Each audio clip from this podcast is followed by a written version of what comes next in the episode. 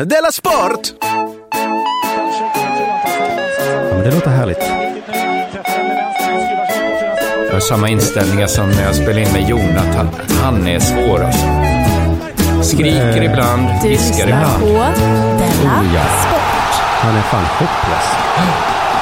Men eh, det här är i alla fall Delamond eh, sportbelaga Della Sport som görs av två personer som inte är hopplösa med, med sin röst. Nej, liksom. Precis. Det är många som älskar Jonathans eh, olika röstlägen. Även jag. jag är inte i de olika lägena, men jag älskar hans röst. Men eh, han kan också ibland smyga väldigt nära mikrofonen. Ja. Och ibland väldigt långt ifrån. Just det. Och, Dynamisk och han, mic-teknik. Just det, men utan då att förändra sin röst. Det är det som är lite böka.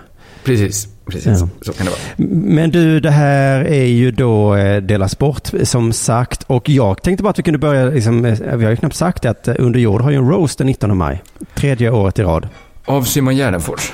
Just det, vi ska roasta Simon Gärdenfors där, ja. Och så att det finns biljetter ute just nu på, på, och jag tror inte man vill missa det här som vanligt. Förra året så sålde biljetterna slut så himla snabbt. Just det, men nu kommer det vara på Nöjesteaterns stora scen, och den är faktiskt, skulle jag säga, ännu finare än Tangopalatsets stora scen. Ja, det får man nog säga. Det är nästan där nö- Nöjesteatern excellerar. Ja, det, kom, det är så jävla fint där inne. Och det, jag tror det är första gången någonsin det inte kommer äh, skämtas om att en, äh, en kille är bög. Det kanske det också kommer göra. Jag tänkte, jag tänkte, var inte med på referensen. Nej, det var jag menar det var jättekonstigt sagt, men jag menar att det fars spelas i mina ja, ja, så ja ja. Just och då sist jag var där och såg någon slags fars så var det mycket att någon eh, hade svimmat när de skulle lyfta upp den här svimmade personen, så råkade han då lyfta den så att rumpan hamnade då i skrevet på den som lyfte. Ja ja, du menar att det kommer vara lite högre höjd nu när eh, på roasten, att det inte kommer vara såna billiga tasksparkar mot Simigé. Sen kom jag på att det var ju precis det det, det var där. Men där kan man, de biljetterna köper man på underproduktion punkt se biljetter, och där kan man också köpa biljetter till Anton Magnusson och Bög-Jimmys föreställning En afton med Anton och Bög-Jimmy.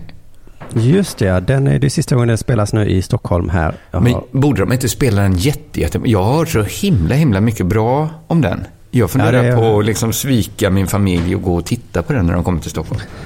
Ja, gör det. Jag ska svika min familj på torsdag då Matagrisen kör, kör live i Malmö på Nöjesteatern också. Jag skulle bara säga att det är så konstigt. Jag tänkte ta det med dig att Arman och Kim gör ju den podden. Ja. Samtidigt har Arman startat en, en podd eh, där de spelar in live varje måndag då. Där inträdet är gratis. Ja. Så att man kan se dem gratis idag eller för då lite pengar på torsdag. Men han vet att Kim är värd så mycket pengar. Ja, alltså jag bara känner så att komiker och, och företagsekonomi, det är två helt olika yrken, märks det här. Ja, men det tror jag också att det är. Det, det är jag nästan övertygad om att det är helt olika. De killarna har inte tänkt så, att eh, hur ska vi lösa detta på bästa sätt? Vi gör en podd där det är gratis att titta på. ja, ja men, men det är ju en ny podd liksom måndag. Den verkar jätte, jättespännande också att de kör varje måndag så live, att det kan vara en liten härlig vana man kan lägga sig till med om man bor i Malmö. Just men det. Matagrisen är ju ett väl inkört koncept. Det är två, precis. Än så länge är måndag ganska oslipat koncept. Hur som helst så ska vi kanske gå in på vår sponsor innan vi går vidare. Bethard punkt com. Ja, tack för tre tusen dryga kronor. Oj, jag har missat en hel vecka här. Jag kan med hem på min engelska fyrling nu senast. Jag sa att det var sista Nej. gången jag kör en fyrling om den inte sitter. Tror du inte fan den satt? Och den satt så himla, himla enkelt också. Så, jävlar, alltså det där är ju... Nu blir jag nästan lite orolig. På att jag ska vinna? Nej, men alltså att det är så det funkar, de här spelbolagen. Ja, ja, att det går ner och så är det precis där man tror att nu ger jag upp, nu tar jag ut mina sista tusenlappar och så får det vara bra nu. Och så går och så det upp säger... precis då. Ja, precis då när du är på väg att ge upp. Kan det... bara... För jag tänkte ju att jag hade knäckt koden att det är ju engelska ligan man ska spela på. Tänkte jag direkt sen. Ja. Spanska för lätt, allsvenska för svår, engelska är det enda som funkar. Ja, den är lagom, för oddsen är hyfsade där ändå. Men ja. Vilka matcher var det då, om det gick så lätt? Ja, men det var till exempel Tottenham som vann med fyra noll. Ja. Det var Manchester City. Jag tror de vann med kanske så här tre noll tre eller något sånt. tre ett kanske. Ja, ja det gjorde de. tre noll. Och sen var det några andra lag också som var lite... Everton. Everton vinner ju alltid. Det är, ja, det, min, det är ja. mitt tips faktiskt, att Everton vinner nästan alltid. Ja, det är ett bra tips. Men fan vad grattis. tre tusen också. Det är tre tusen ju mycket pengar. Ja, det är helt okej mycket. Ja, då är du i kapp nu nästan. Ja, men nu fanns det inga... Nej, det är jag inte. Jag är på femtusen kronor. Så jag är säkert ja, okay. hälften av vad ni har. Men eh, nu fanns det inga engelska matcher förrän till helgen. Så att då körde jag en fyrling på Champions League. En fyra C L. Fyra ja. centiliter. Jävlar du, det där var modigt gjort. Ja, Atletico, Real, Barca, Dortmund. Alla de behöver vinna. femhundra satsat, drygt åtta tusen tillbaks. Åh, jävlar, det, ja, det, jag säger att du är... Fan vad coolt om du ja. så innan. Går den in så leder jag tipsligan, tror jag. Framförallt nu, för Jonathan har börjat satsa som en, liksom, alltså som en galning. Inte så att han är... Alltså som en psykotisk människa. Han satte en tusing på att Genoa skulle slå Lazio. Sex oj, oj, oj, i odds. Oj, oj, oj. Ja, nej det är ju bara... Och det var ju bort en tusenlapp. Ja, det, det är det faktiskt. Ja. Ja, det var ja, väldigt ja. nära, två två blev det. Uff. Det var tur för oss. Ja, jag har ju blivit lite... Nu när jag varit i Alperna så, så där, där kan man sitta och fantisera mycket i liftarna. Mm. Eh, Eh, och det är härligt tycker jag. Men då fantiserade jag att jag skulle lägga alla mina, jag tror jag har åtta tusen kvar på en match. Bara mm. som, en, som en ball grej. Det är ju lite eh. tråkigt om du åker ur tipsligan. Ja, men när jag satt där i liften så tänkte jag att ah, men det blir nog ändå lite kul. Men sen så nu när jag kom hem då och gick in på bethard punkt com, åh, det tog emot. Det, det, det gick inte längre då. Vet jag, du, vet du, jag tycker vi ska avsluta alltihop. Sen när, när kanske innan sommaren eller när det nu blir. Då mm. träffas du, jag och Jonathan. Vi löser in våra, eh, de pengar vi har i spelmarker. Och sen kör vi ett parti poker. Vinnaren tar allt. Oh, och pokerspelet är sponsrat av bethard punkt com. Vi kan få spela ja, in precis. det eller någonting. Vi kan, vi kan spela in det och, och sända det live eller någonting. Just det, du där har du någonting. Ja, så gör det. Men ja, jag satsar, vad, vad, jag satsar, satsar lite på Allsvenskan bara. Jag satsar bara hundralappar nu då. Men det är ju för att Allsvenskan är så himla... Men jag tror att Premier League är lätt för att det är i slutet på säsongen. Det är så det är. Så det. Är det så? Ja, det är början på Allsvenskan, ja. Det är så ja. lite omvända världen. Och då kan alla slå alla fortfarande. Just det, det har inte satt sig riktigt där. Men vet Men jag... de inte i Allsvenskan att tre poäng nu är exakt lika mycket värt som tre poäng sista rundan? Nej, det är inga av ligorna som vet det faktiskt. Nej, men, eh, någon nej, måste så... säga det snart. Ja, precis. Men det där är psykologi, du vet. Eh, det är väl skrock? Eller? Jo, men psykologi och skrock är väl lite samma sak. Ja, lite samma sak, ju... men inte helt samma sak. Nej. Ja. Men jag tycker jag har anat att Sirius är ett skrällag. Mm, alltså? Och det fina med skrällag är att då får de väldigt höga odds. Eh, för men det är att varje gång de tar en poäng så är det en skräll.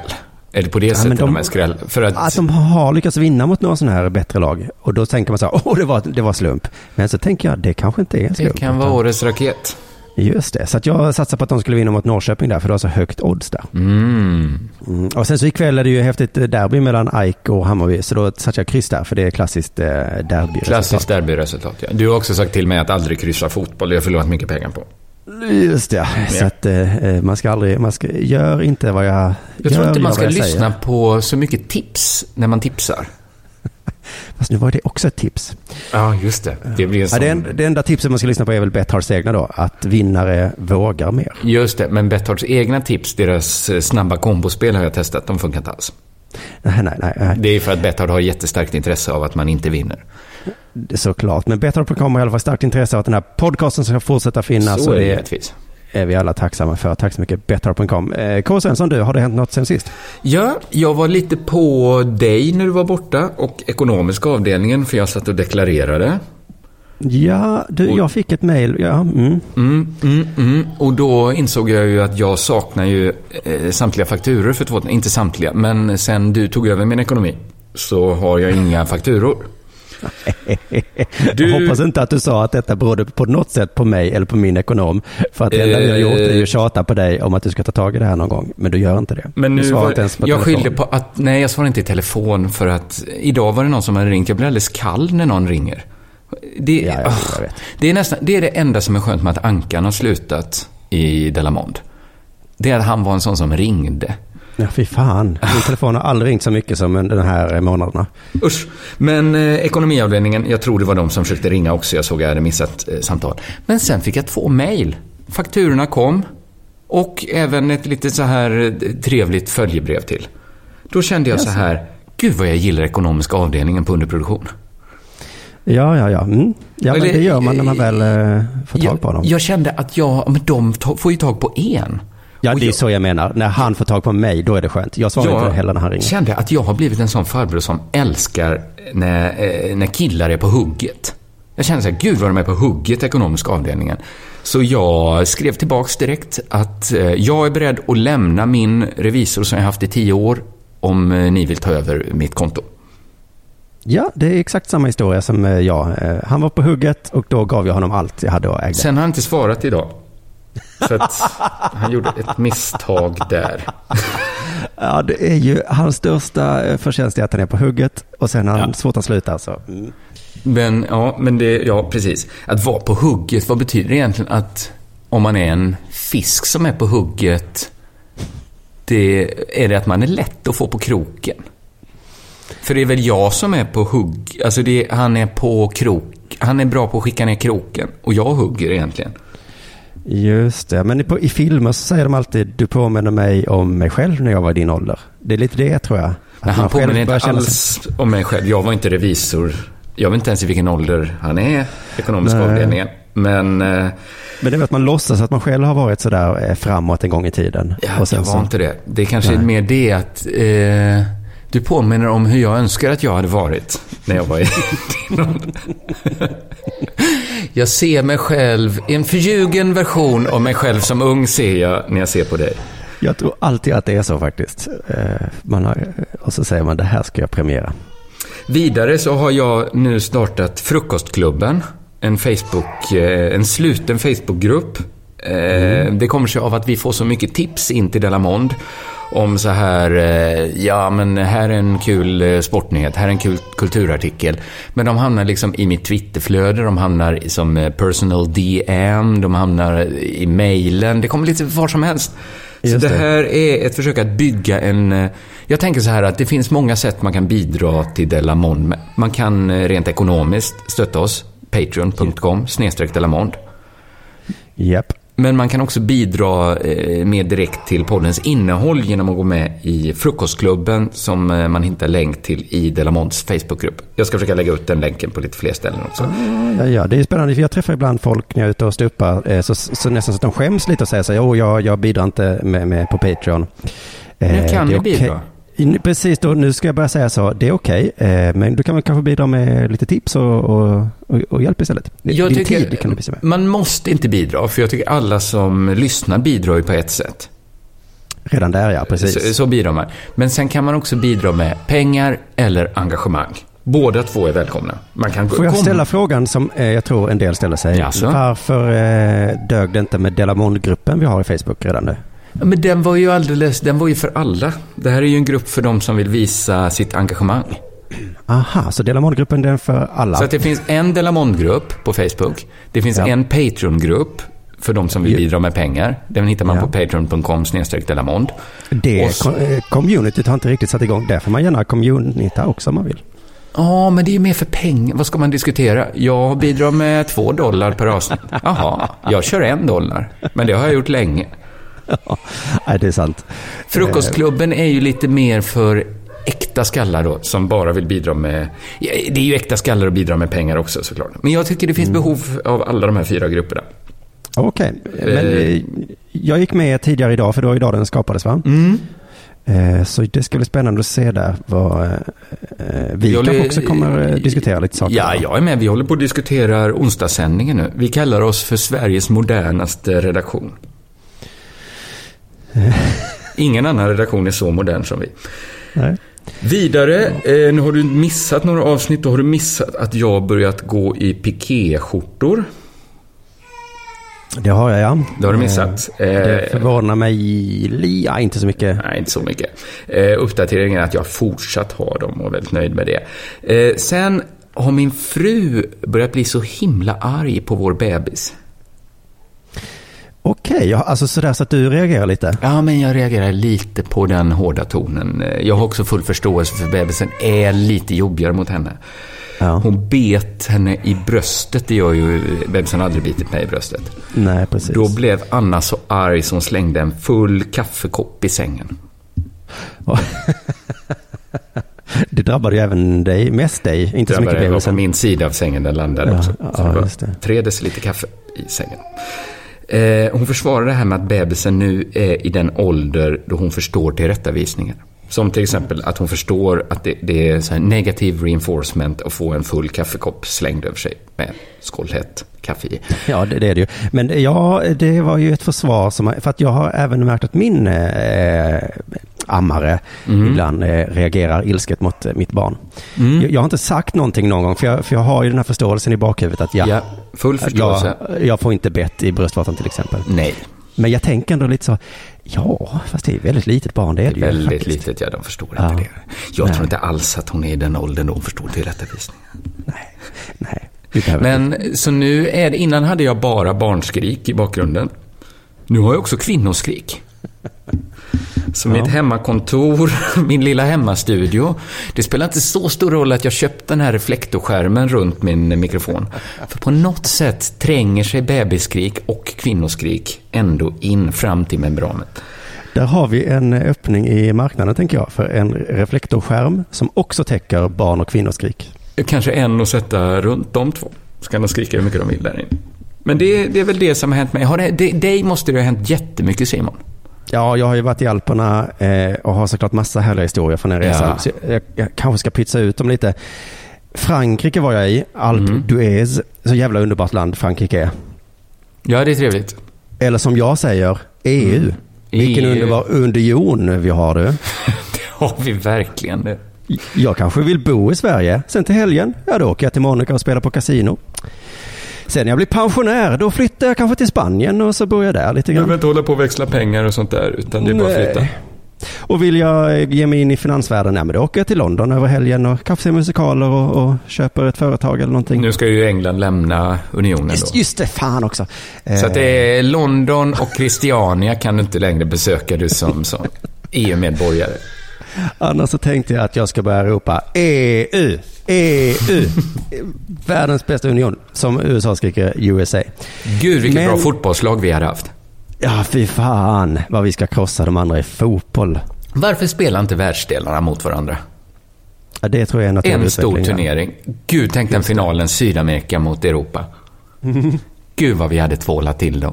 Ja du, fy fan vad gött att vinna mot eh, Sydamerika. Ja. Men jag har ju också, jag har varit på semester en vecka då med familjen, och det är inte riktigt semester när man är med familjen. Inte det? Eh, nej, alltså jag har gjort många ensamsemestrar i livet. Mm. Det är semester.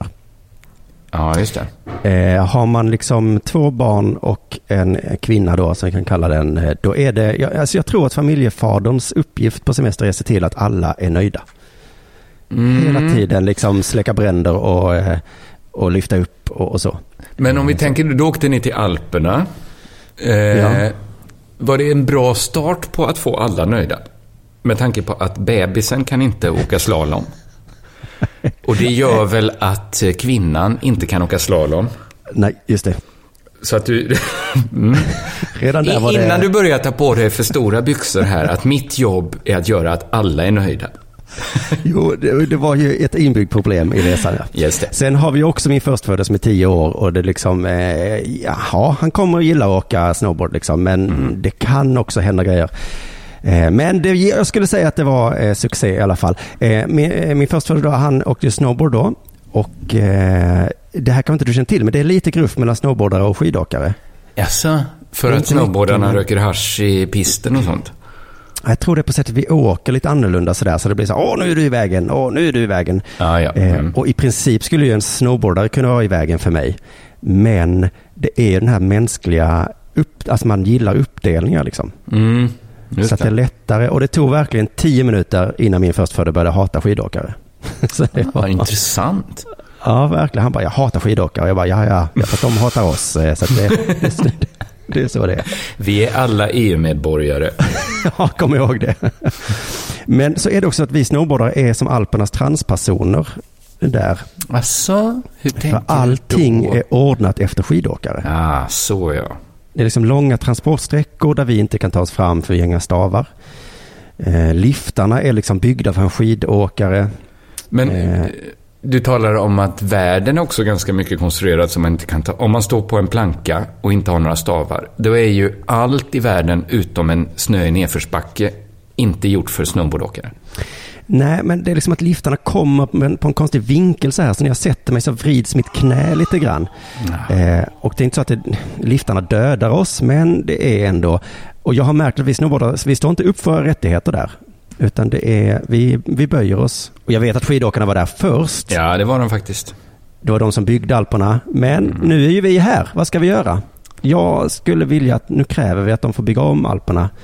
Eh, lite grann där då. Ja, liftarna kanske i alla och fall. Liftarna, och ja. Men när jag var i Alperna så var det mer som att man satt i eh, liksom, eh, inomhus och åkte. Alltså det var som en buss som svävade i, i luften. Ja, de liftarna är ju gjorda för oss, för alla, ja. Ja, just det. Men det här var någon sorts, ja, vad det nu heter. Ja, det, det finns lite både och. Jag, jag, förstår, jag, förstår, jag förstår. En härligt spännande historia. Min förstfödde gick i snowboardskola på eftermiddagarna, så gick jag och hämtade honom kvart i fem. En, i slutet på torsdagen där då, näst sista dagen, så stod jag och väntade. Det ringde min telefon. Och precis som, mm. jag svarade såklart inte. Nej. Jag såg att det var något utländskt nummer.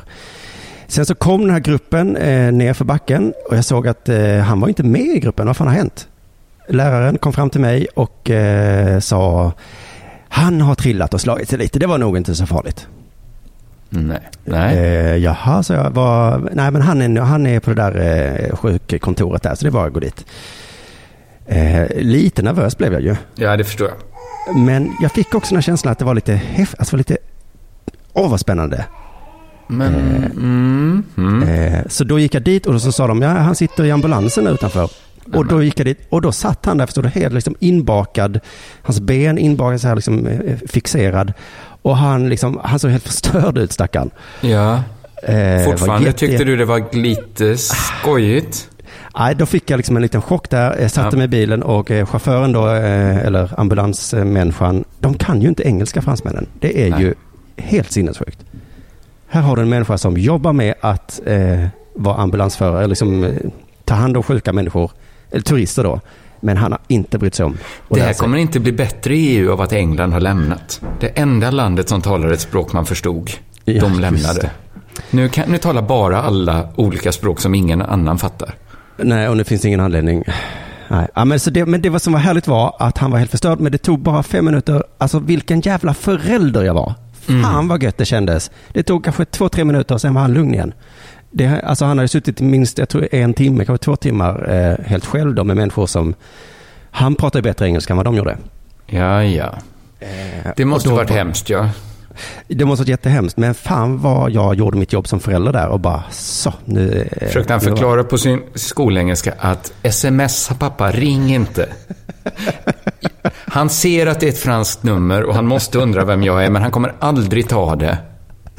Nej, det var ju det pinsamma där, att då hade ju ambulansen ringt mig ja. och jag hade inte svarat.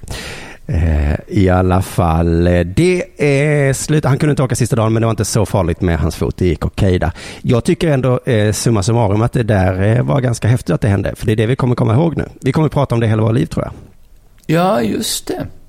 Annars kanske det har blivit en sån semester man, man tänkte så här, gud vad härligt det var. Och sen så kommer man på sig själv tio år senare, man aldrig har tänkt på den semestern. Nej, just det, men nu kunde jag komma ihåg när du fick åka. Då, då är det också så att det är två skidåkare som liksom sätter honom i en bår. Och så bara ja. kör de ner för berget. Va? Var det ambulansen? Det är ambulansen, ja. Så det har Fy de lärt sig. Coolt. Men de har inte lärt sig engelska. så att, Nej. Nej, det var de, coolt. Ja, det är ändå ganska coolt. Sen då på väg hem då, eh, så är det tydligen att precis samma vecka som vi åker hem så har det kommit en ny terroristlag i Frankrike. Kanske hela E U. Mm-hmm. Eh, som vi fick då reda på på flygplatsen. Och den lagen då går ut på att alla som har varit på postsemester i franska Alperna var tvungna att vänta i tre timmar. Så ja, alla flyg ja. var försenade i tre timmar. Okay. Så genom att för att skydda oss från terrorism så fick då tusentals människor sitta då som öppna måltavlor utanför flygplatsen och inne där trängas. Så men detta någon... var... Det, det kan inte varit terroristlagen. Alla måste vänta tre timmar. Alltså det var ju, som jag förstod det, var det bara att alla skulle visa sitt pass på något sätt. Ah. Och att normalt så gör man inte det på skidsemester för att det är ju bara skidåkare ja, på något sätt. Men nu skulle alla göra det. Men det satt, när vi satt där liksom, eh, så tänkte jag att om någon hade velat göra en Brysselbomb på så hade det varit lättare än någonsin där. perfekt läge. Men det är det, alltså, oh, det är så hemskt. Jag tycker man ser perfekta lägen hela tiden. Ja, det gör man visserligen. Men det är ju, just det, flygsäkerhet är ju omöjligt att förstå. Mm. Ja, men, men det här med vattnet till exempel. Ja. Jag tror aldrig jag har frågat någon om det, utan det är bara, det har man accepterat någon gång. Just det. Varför får man inte ha med tandkräm i hangbagaget? Nej, men det är för att någon kan flyga in flygplanet i ett hus då. Jo. Just det. Eh, och så. Varför ska vi sitta här och vänta? Ja, men det är för att det finns terrorister. Det är så jävla, jävla konstigt. Man får bara hoppas att någon har tänkt efter i de lägena. Men sen vet man också att de, är, de har sån himla trumf där att, vad är alternativet? Alltså om man verkligen, verkligen vill ha med sin tandkräm. Det är inte mycket man kan säga.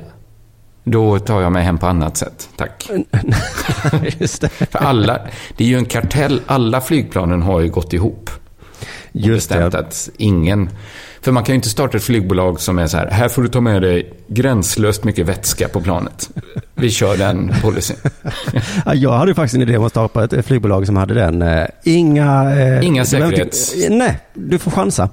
Här har vi liksom inga metalldetektorer eller någonting. Chansa det bara går Airways. Ja, ja. Och så får man tänka så, ja ah, men det är ju otroligt ändå att någon skulle, ja jag chansar. Det är ju det att om de flyger in i en skyskrapa, de som jobbar i skyskrapan har ju inte, får ju inte några av fördelarna. Just det, det är ju de man ska tänka på också såklart, ja. Men det är ju det här med vad terroristerna vill, jag pratar mycket att de vill att vi ska svara med ännu mer öppenhet och demokrati säger man, för de vill att vi ska bli slutna mm. eller någonting. Just det. Men jag vet inte om terroristerna vill att vi ska få vänta jättelänge när vi reser. Då har de redan vunnit. Man borde fånga någon terrorist och fråga istället för att vi bara gissar vad de vill hela tiden. Ja, för att om det är så att de vill att vi ska vänta jättelänge, då är det ju dags att öppna upp och bara göra det lätt att flyga. Mm. Så har de förlorat. Och sen så kommer vi till Kastrup då, Köpenhamns flygplats, och där är det ju samma. Jag har inte gjort den här resan på länge nu eftersom jag har haft barn, men fan att man ska stå där eh, på perrongen och vänta. Eh, wow. Inburad i små, liksom. Vi står verkligen på en frusen eh, perrong eh, som liksom kossor innanför liksom, olika staket och så väntar man. Just det, men och, du var ju inte alls emot de här gränskontrollerna när de kom. Nej, jag har ju verkligen eh, ändrat mig där. Ja. Och jag har ju redan många, gjort tänkt en... tvärtom. Många som var emot gränskontrollerna är idag för. Men du, andra resan. Ja, ja det, är, det är inte lätt där. Och jag har redan skämtat om det här i min tuff föreställning som man ju kan se på YouTube nu, det vet ni. Men det kommer ju, alltså dels är det då väntan på, på perrongen. Sen så när vi kommer till Hyllie så kommer det en polis på tåget. Så kolla eh, alla på det här proppfulla tåget. Och det kommer ju mycket riktigt en polis fram till mig och ber om pass. Amen. Ser jag ut som en jävla syrisk flykting? Jag vill hem nu! Skrek jag inombords då. Ja, eh, visade snabbt mitt pass. Mm. Oerhört högt. Var det ett problem innan då att flyktingar tog sin familj på semester till Alpdöes för att maskera sig som en svensk feriefirare? Men det är att jag börjar förstå hela idén med E U nu. För jag tror att så här var det ju förr. Vi kommer inte ens ihåg det, för vi var så små då. Mm. Men att man skulle ja, resa var... till ett... Men inte till Danmark var det inte så. Ja, men när man satt på den där bussen så kom det ju folk på bussen och, och kollade av. Jag har Faktiskt. inga sådana minnen när man tog färjan från Göteborg till Danmark. Att det var någon som kollade. Jag ägde inte ett pass innan jag var typ arton. Nej, men då kanske man spolar tillbaka ännu lite till, så var det så man skulle resa i E U och man fick köa hela tiden. Och så kom det en sköna politiker bara, vi har en utopi där man ska resa utan att vänta i kö. Mm. Och så skapar de E U. Och så har, har det varit så jättelänge nu som man nu inte vänjer sig. Men nu är vi tillbaka till hur det var i Berlin där under murens tid. Ja, men också tunnelbana fick man gå av och visa pass. Så det var det, normalt innan. Och det är folk som inte ens är med i E U som har sabbat allt detta. Nej, det de kan är sabba ju det. sitt eget, sin egen. De kan väl ha en egen union som de kan sabba i så fall om de gillar det så mycket. Ja, för utvecklingen av E U var ju så, vi ska kunna resa utan att köra, och sen kom det en galning och bara, vi ska ha samma pengar också. Och så, nej men nej, vi ville ju bara att det skulle vara att vi inte kunde resa. Men jag tänker att sen kom ju de här terroristerna också och bara eh, kan man bara resa runt här utan att visa shit vad soft. Eh, då bombar skiten ur er i så fall. Och det kan ju ha varit som i romerska riket också, tänker jag. Och Genghis Khan. Att de, att de ville bara resa utan att stå i kö. Skapa världens största imperier. Ja. Och sen kom det några dummisar och bara, jag har inga gränskontroller här. Då är det bara bomba sönder. Ja. Ja. Ja, du, du kan mycket väl ha rätt, Simon. Som så att imperium slut. Det är inte det att det blir för stort, utan att det E U känns som det aldrig riktigt han blir ett imperium ens. Nej, precis. Vi fick inte ens smaka på fördelarna. Nej, gud vad det här var roligt. Ja, ja, och vad som romerska riket, ja. Ja. Ja, ja. Det var egentligen bara tråkiga historier här nu, men jag ska försöka komma på några roliga historier från resan. Men nu är det dags för det här.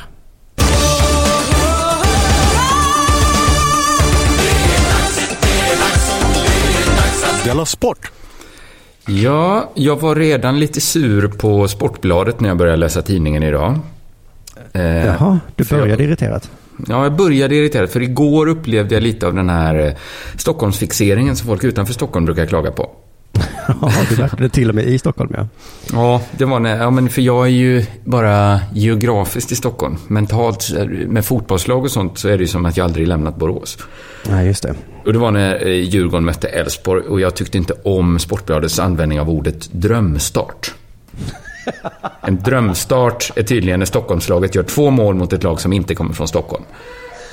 Nej, för jag upplevde ju inte alls det som en drömstart. Det var en mardrömstart. Ja, det, det var inte ens så Djurgårdens drömstart, utan det stod bara en drömstart. Mm. Eh, men så är det ju. Man blir känslig när det går dåligt för ens lag. Eh, jo, men jämför det om det hade varit svenska landslaget som hade spelat mot. Ja, då hade det inte varit. Då hade det inte blivit det, nej. Men eh, vissa misshandlar folk till döds när det går dåligt för deras lag, och andra knyter även riktigt aggressivt framför laptopen och svär. Men så gick jag in på Sportbladet i morse och så läste jag översta rubriken. Just nu, besked om taket på Friends. Då kom det där lilla Stockholmshatet tillbaks, va?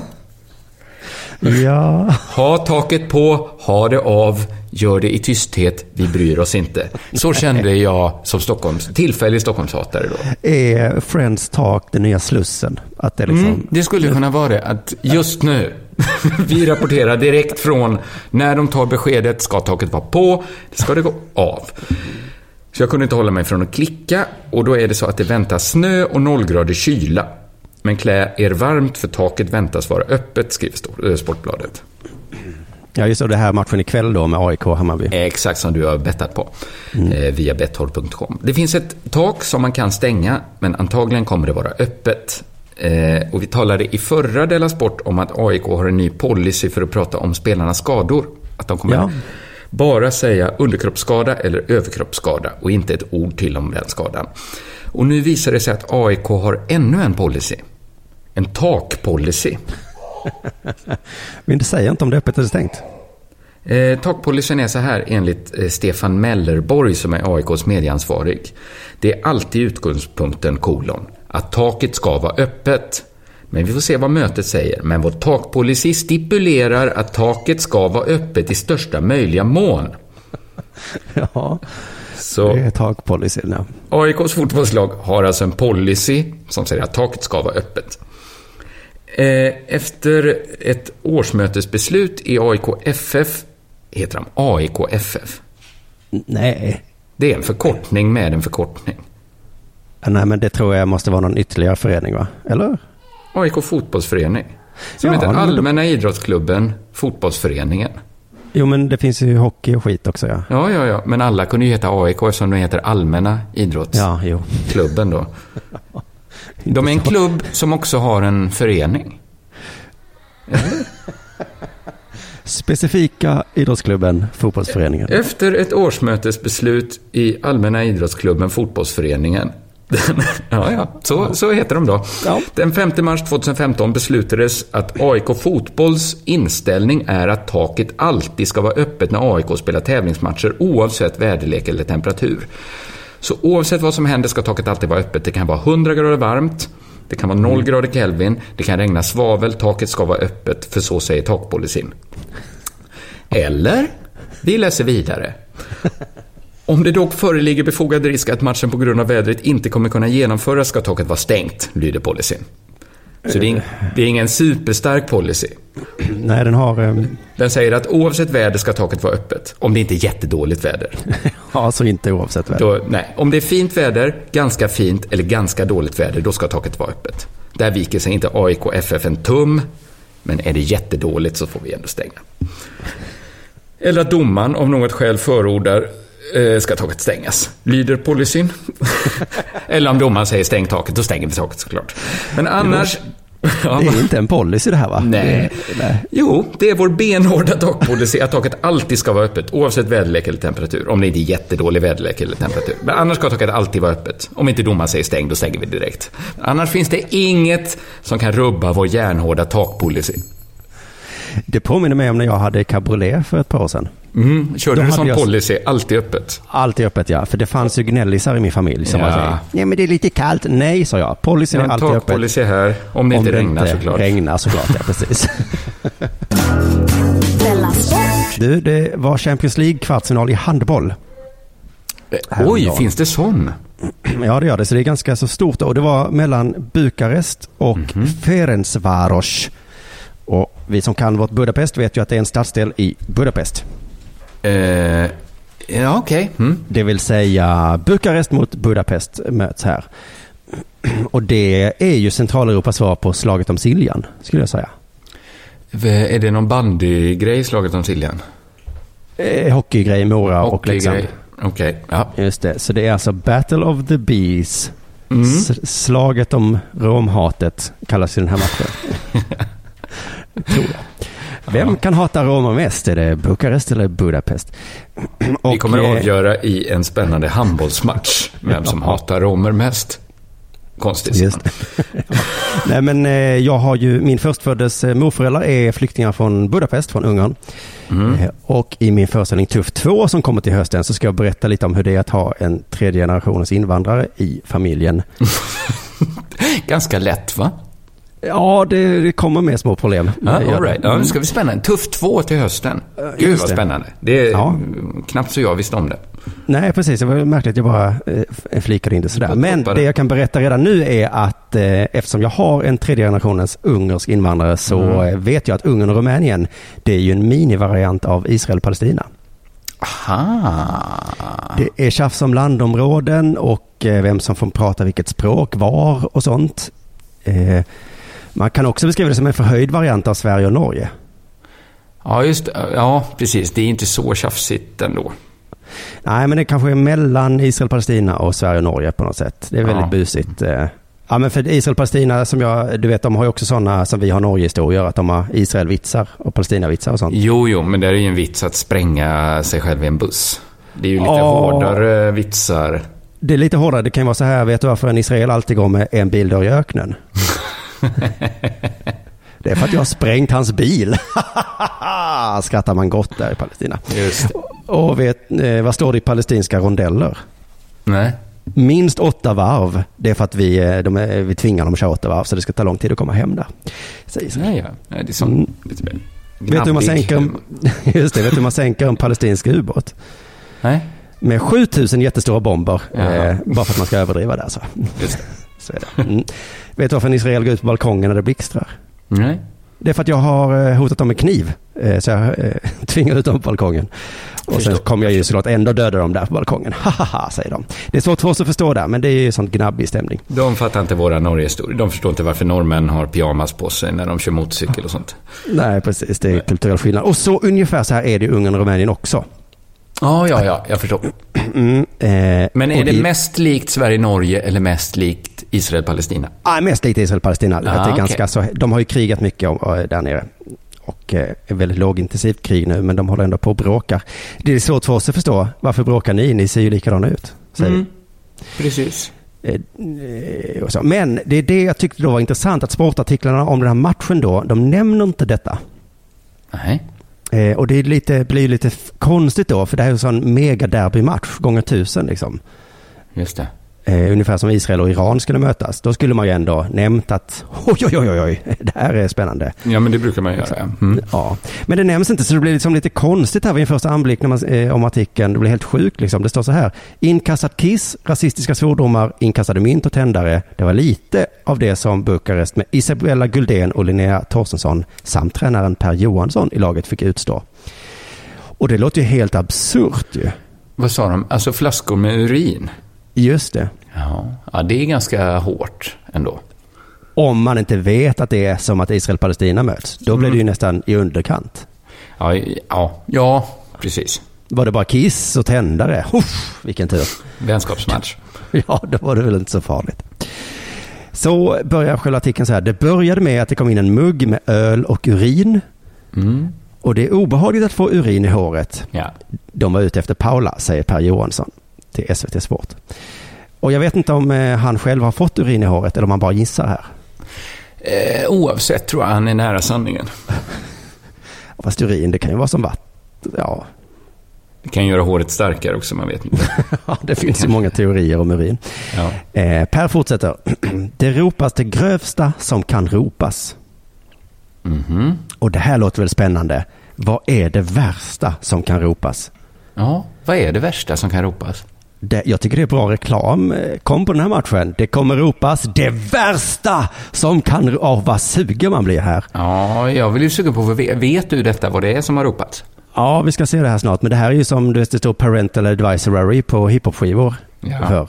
Och eh, det här är ju... Nu, kom på den här matchen, man vill ju så här. Men nu ska vi se vad Per tycker det värsta som kan ropas då.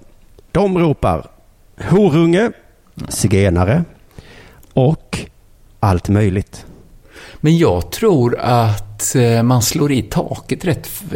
Alltså horunge är nog det värsta man kan ropa. Tror du inte? Ja. Alltså, alltså sen blir det inte mycket värre, menar jag. Alltså nej, att det, det finns ett tak man åker upp till, det är det värsta. Och sen så kan man säga liksom lika hemska saker, men det blir inte värre egentligen, det är ju bara ord. Ja, precis. Jag tror faktiskt att eh, hårdrockarna var med om det här eh, på åttiotalet. Att de försökte trumfa varandra i, i tuffaste texter och så. Mm. Men så blev det liksom lemlästa, begrava levande. Mm. Alltså det, man kommer inte mycket längre sen. Nej, precis. Man slår i taket där, ja. Så ja. Jag, ja, visst. Men det skulle man kunna säga om alla matcher då, att det värsta som kan ropas, ropas från läktarna. Det kommer du göra ikväll när A I K kommer till Hammarby också. Ja, oh, just det. Det är inte det att någon håller igen, skulle jag gissa det. Någon kommer ändå säga det värsta. Något av alla de värsta sakerna som kan ropas. Ja, kanske. Men jag tänker mig att det är det här och allt möjligt. Att det är där i den... Ja, det kan vara ännu som, värre saker. Som, som innehåller det värsta där, ja. Men det tråkigaste enligt Per Johansson är det här. Många av spelarna kan ungerska. Det är tråkigt att det ska vara så. V- uh, han, ja, men han är väl tränare då för det rumänska laget då. Ja. Och eh, det hade ju inte varit så farligt för dem om de inte förstod vad liksom publiken ropade. Nej. Så att då så... Okej, okay, men de, de kan inte rumänska. Alltså de kan inte ge igen då motståndarfansen på det andra laget. Nej, men det hade ju varit skönt om de rumänerna sprang runt där så hörde de massa hemskheter på ungerska då. Det hade ju inte rört dem i ryggen då, men nej. Nu kan de ju ungerska också. Så att det är ju... Det och de kan inte bra. Avlära sig ungerska. Nej. Det är det som just... är hemska med språk. Ja, jag har man ska tänka mig... sig för innan man lär sig ett språk att nu kommer jag också kunna höra väldigt hemska saker här. Ja, det värsta man kan höra kan jag... Men det är ju, man har fått höra hela livet att det är bra att kunna många språk. Mm. Men man blir Nej. Också en måltavla. Ja, det blir det ju för det allra värsta som kan ropas. Så det är, tänk på det när du går, om du går i skolan, du som lyssnar. Att du kan också välja, ta ett annat tillval, säger jag. Säg, jag är inte stark nog för att ta emot de här fruktansvärda sakerna. Som, jag öppnar ju alla dörrar på vid gavel nu när du lär mig det här språket. Och det slog mig nu att det kanske det de här franska ambulanskillarna tänkte så. Jag ska lära mig engelska. Nej, för att de Nej. Som jag har hand om har ju skadat sig jättemycket. De ska jag behöva höra så här, Joanka? Nej, tack. Nej, det betackar jag mig för. Jag kan tänka mig att min son sa hemska saker för att jag... Både på svenska och engelska, men det fattar inte han. Han bara... Nej, de är nuna. Ja. Du lyssnar på Della Sport.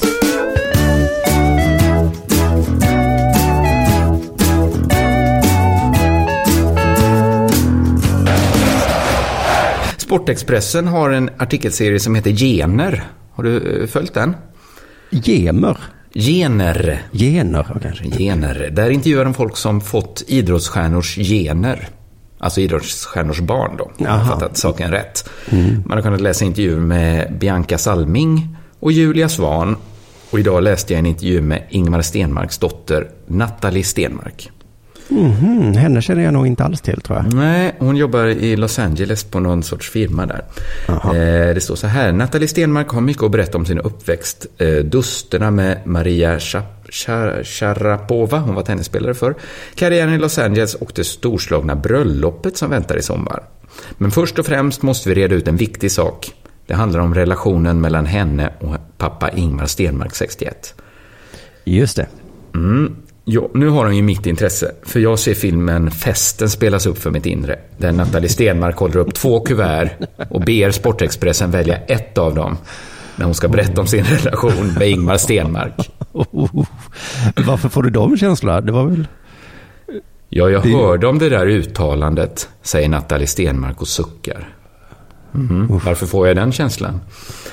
Vad är det Ingmar Stenmark har gjort för hemskt mot sin dotter?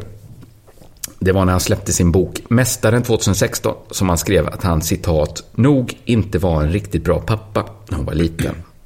För han var borta på massa tävlingar. Ja, ja, ja. Eh, Natalie Stenmark tycker att Ingmar Stenmark är för hård mot sig själv.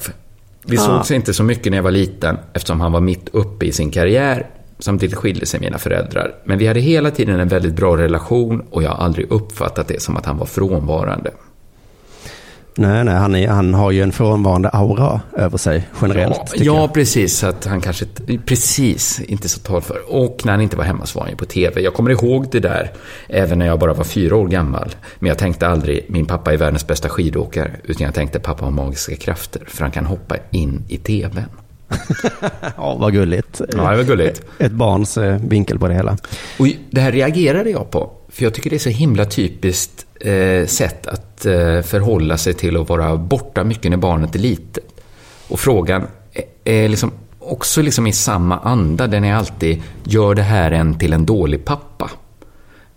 För jag känner inte alls igen mig. Det kanske är för mitt barn är så litet. Men om jag åker bort någon dag så får mm. inte jag dåligt samvete mot mitt barn. Jag skulle aldrig fråga mig själv, gör det här mig till en dålig pappa? Jag tänker snarare, gör det här mig till en dålig man? Just ja. Det är... För det är väl inte främst barnet det är jobbigt för? Det är väl jobbigt för den andra föräldern som måste ta hand om ett barn helt själv? Om hon nu var fyra år och så, hon kommer ihåg max fyra sekunder från den tiden. Nej, precis. Jag tänker att det går väl upp till en viss ålder. För, nej, för sen klarar man sig själv. Ja. Det är väl alltid jobbigare för den som måste ta hand om ett barn själv. Varför är det så himla självklart att alltid vända det mot barnet? Det var en liten reflektion alltså. Ja, att man alltid låtsas att det är jobbigt för barnet när en förälder är borta mycket. Uh-huh. Sen kom en grej till intervju. Det var när hon berättade om när hennes fästman Erik friade, er, Erik, eh, friade till henne. Hon berättade att frieriet var väldigt speciellt. Det var två dagar innan hennes födelsedag och de satt i solnedgången på balkongen i deras bostad i Beverly Hills. Från ingenstans tog Erik fram en flaska av hennes favoritchampagne. Den brukar vi inte ha hemma, tänkte jag. Tänkte du så den... att det var, det var magiskt när han tog fram den från ingenstans. Då gick han ner på knä och frågade om jag ville gifta mig med honom. Jag blev såklart väldigt förvånad och väldigt glad och jag svarade såklart ja. Då är min fråga så här, var det verkligen... väldigt speciellt? Han tog fram en flaska champagne, gick ner på knä och frågade om hon ville gifta sig med honom. Hon svarade ja. Nej, det var det normalaste man kan tänka sig. Nästan det mest normala. Han hade i och för sig också lurat med alla hennes kompisar på överraskningsfest efteråt. Men mm. håller det för väldigt speciellt. Jag har ju sett folk gifta sig i T V fyra med Lotta Engberg med väldigt speciella frierier. Den ja, kommer den. in så i hummerkostym. Någon beställer in en hummer på restaurang, så kommer frun liksom in som hummer och går ner på knä och frågar om han vill gifta sig. Ja, just det där. Lotta Engbergs program mördade ju allas. Eh, Jag tycker det mördade det här. Om man hade samlat alla hennes kompisar och satt dem i en ring och sen tagit fram en flaska av hennes favoritchampagne, snurrat den i mitten och sagt, den flaskan pekar på kommer jag gifta mig med. Då tycker jag det är speciellt frihandel. Ja. Det var säkert fint och härligt, men inte superspeciellt. Nej, något speciellt hade, om han hade tagit fram en ring och så hade han sagt, det är bara att gifta sig. Om han hade lärt sig som Tärnaby-svenska. Ja. Det hade varit speciellt alltså. Du lyssnar på Della Sport.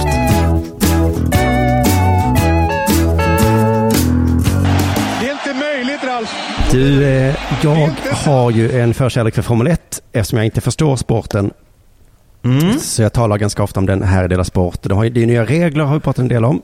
Jag skulle vilja att vi börjar sätta sport innan citationstecken. Just inför Formel ett. Mm. Ja. Varför är det en sport? Och det är för att man tävlar vem som är snabbast. Att man tävlar. Just det. Ja. Ja, men det där kan man ju, men just varför det är så kul är så himla svårt att förstå. Men nu har de nya regler och eh, eh, han, det är ju bara en svensk som kan Formel ett, verkar det som. Mm. Han är på Radiosporten. Och de har ju snällt nog skrivit ner vad han har sagt också. Så jag läser då. Och de nya ja. reglerna tycks verka, säger han då. Bahrains G P var spännande. Ja, reglerna är tänkta för att göra det mer spännande då, antar man. Just det, det har tydligen varit lite ospännande ett tag, men nu var det spännande. Men så säger han då, tyvärr kom Marcus Eriksson inte i mål. Nähä. Med fem varv kvar var han tvungen att parkera ute på banan. Hmm. Ja, så det tycker jag är lite gulligt nu att man använder ordet parkera. Även ja, just det. Ja, just det. Jag får parkera. Och sen så, vad som sved rejält var att Pascal Wehrlein kvalade in ett par platser bättre, står det. Och då undrar man ju, varför svider det? Ja, och det måste vara lite förväntat också att någon, alla som kör i mål kommer, blev väl bättre än han som parkerade fem varv innan mål. Ja, det också, ja. Och vem fan är Pascal? Jag har aldrig hört talas om honom innan. Nej. Men hur då förklarar han? Alla som följer sporten vet ju att den första och värsta konkurrenten är den egna stallkamraten. Det visste inte jag faktiskt. Nej, vi som inte följer visste inte det. Jag trodde ju, jag har ändå följt lite grann här ju i Dela Sport, och jag trodde att man hjälpte varandra. Men mm. det är som deras derby där då. Ja, det måste det väl vara då, ja. Ja, konstigt eftersom de är ju i samma lag. Men så det, det... värsta i, för spelarna i Manchester United, det vore om Zlatan vann skytteligan. Ja, det är översättningen här, ja. Precis. Ja. Mm. Det är så himla konstigt. Det finns inget I i team. Det finns inget jag i lag. Fast i Formel ett så finns det verkligen ett jag i lag. Mm. Mm. Där är laget mer att man... Ja, det är väldigt konstigt. Ja. Så säger han så här också då. Marcus kan bli bättre än så här. Ja, det är väl klart han kan. Han kan komma i mål kanske. Ja. Ja. Och alla rykten om att tysken skulle få en bättre bil är helt fel. Bägge har samma material. Mm.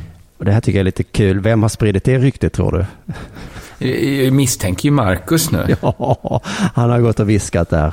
Nej, men han har ju bättre bil än jag har. Och alla bara, va? Varför då? Ni är ju samma. Men är det inte också mycket det som tävlingen är? Att ha bäst bil? Jo, fast då är det ju alltså lagen. Alltså det är en stor del av... Det är ju som att de andra spelarna i Manchester United skulle gå runt och sprida ett rykte om att Zlatan skjuter ju mycket hårdare än vi, va? Skjuter ju stenhårt. Ja, men... Inte så svårt är... att göra mål när man skjuter så. Prickar bra gör han också. Då är det inget, ingen match att göra mål, va? Nej, Marcus, det där ryktet, det är ingen som tror på det. För att ni är ju samma team, eller vad fan det heter, samma märke. Stall. Sauber eller Stall, ja. Eh, så att just de, men de två är de enda som har samma bil. Sen har ju resten ja, såklart olika. Mm. Det här var också intressant i artikeln då. Först över linje var Sebastian Vettel, och det var en välförtjänt seger. Jagad av Lewis Hamilton. Valtteri Bottas, som startade från första rutan, blev slagen och kom i mål som trea. Eller blev han verkligen slagen? Ja, ni frågar mig. Ja, precis. Vad menas med det? Vet man inte om han blev slagen? Eh, kommer ingen uppföljning? Eller blev han jo. verkligen slagen? Punkt, punkt, punkt. Jo, det kommer här. Men det här är som är så jävla kul med Formel ett, att man känner inte igen det här från någon annan sport. Liksom. Nej, nej. Eh, Manchester United vann mot Chelsea igår. Eller... vann de mot Chelsea? Det är, ja, det är därför man kan sätta sport inom citationstecken, eller mer bara sporternas sport det här liksom. Ja, men då är sportens sport med. Mm, just ja. det, förklaringen här då. Två gånger fick finländaren order om att flytta på sig. Uh-huh. Och sista gången behövde man inte ens vara någon expert för att se det. Valtteri hade kört några varv långsammare än vad han kunde så att Lewis skulle komma i fatt. För att de är i samma stall och där hjälper Just de varandra, det. Eller? Aha, ja, precis. De är en sån schysst stall där man passar bollen ibland. Ja, de är ett annat slags stall då. Det vet ju alla mm. som följer sporten att det är den värsta konkurrent, utom då ibland, då det inte är en värsta konkurrent. Där man kan tänka sig att köra långsammare än man kan för att...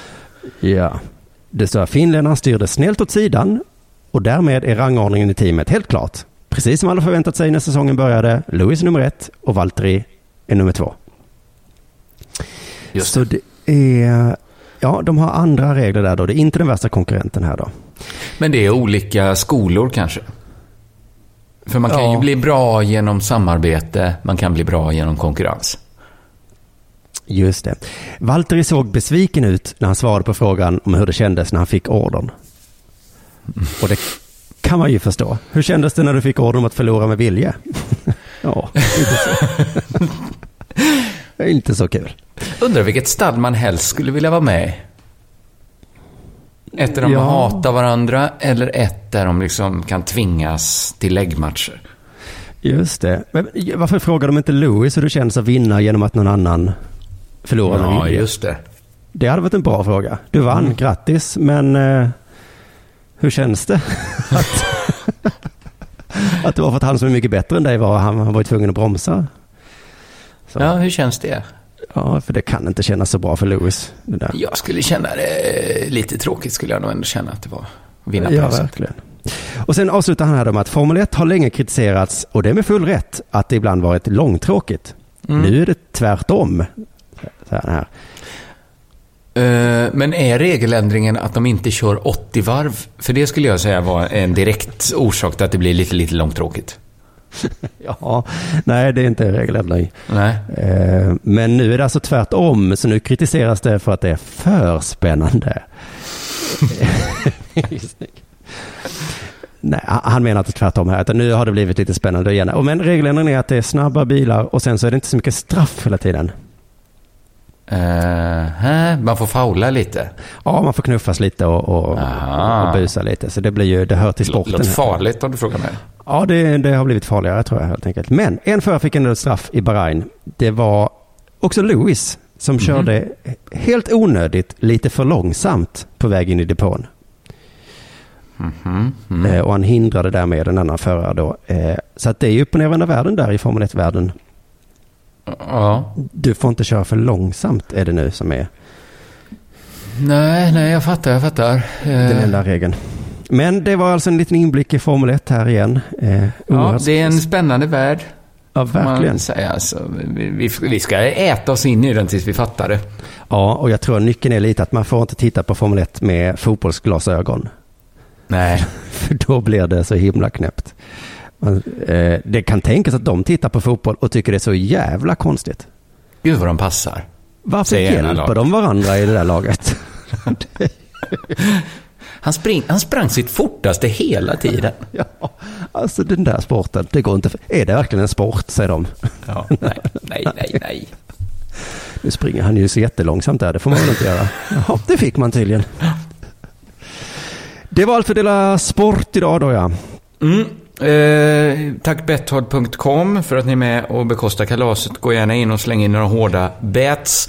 eh, Min special Force Majeure finns i biblioteksfeed. Ni hittar den på Soundcloud och i er poddspelare. Där hittar man också min turnédagbok, där man kan följa eh, spelet bakom kulisserna när vi var ute på turnén. Åh, jag... det har jag inte hört än. Fan, nej, det kul. Är en svensk The Dirt, kallar vi den. Det är jag, Isidor och Mattisson som plöjer genom Sverige.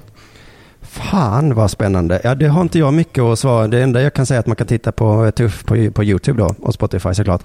Eh, men man kan väl se den på Vimeo och få tun- eh, liksom kommentarsspåret. Just det, ja. Där om man eh, går in på Vimeo så får man ett häftigt eh, hur alla skämten kom till. Om man intresserar sig för sånt. Mm. Mm. Sitter du då i en stol som Arne Weiss i Minnas Television och berättar om det, eller ligger det mer ovanpå? Nej, utan det är som Arne Weise där, ja. Det jag säger, ja, det här skämtet. Och så tittar jag lite så nostalgiskt upp till vänster. Ja, men det tycker jag är bra. Det tycker ja. jag är bra. Precis. Men då hörs vi igen på onsdag, allihopa. Det gör vi. Hej. Ha, hej. Denna sport görs av produktionsbolaget under produktion.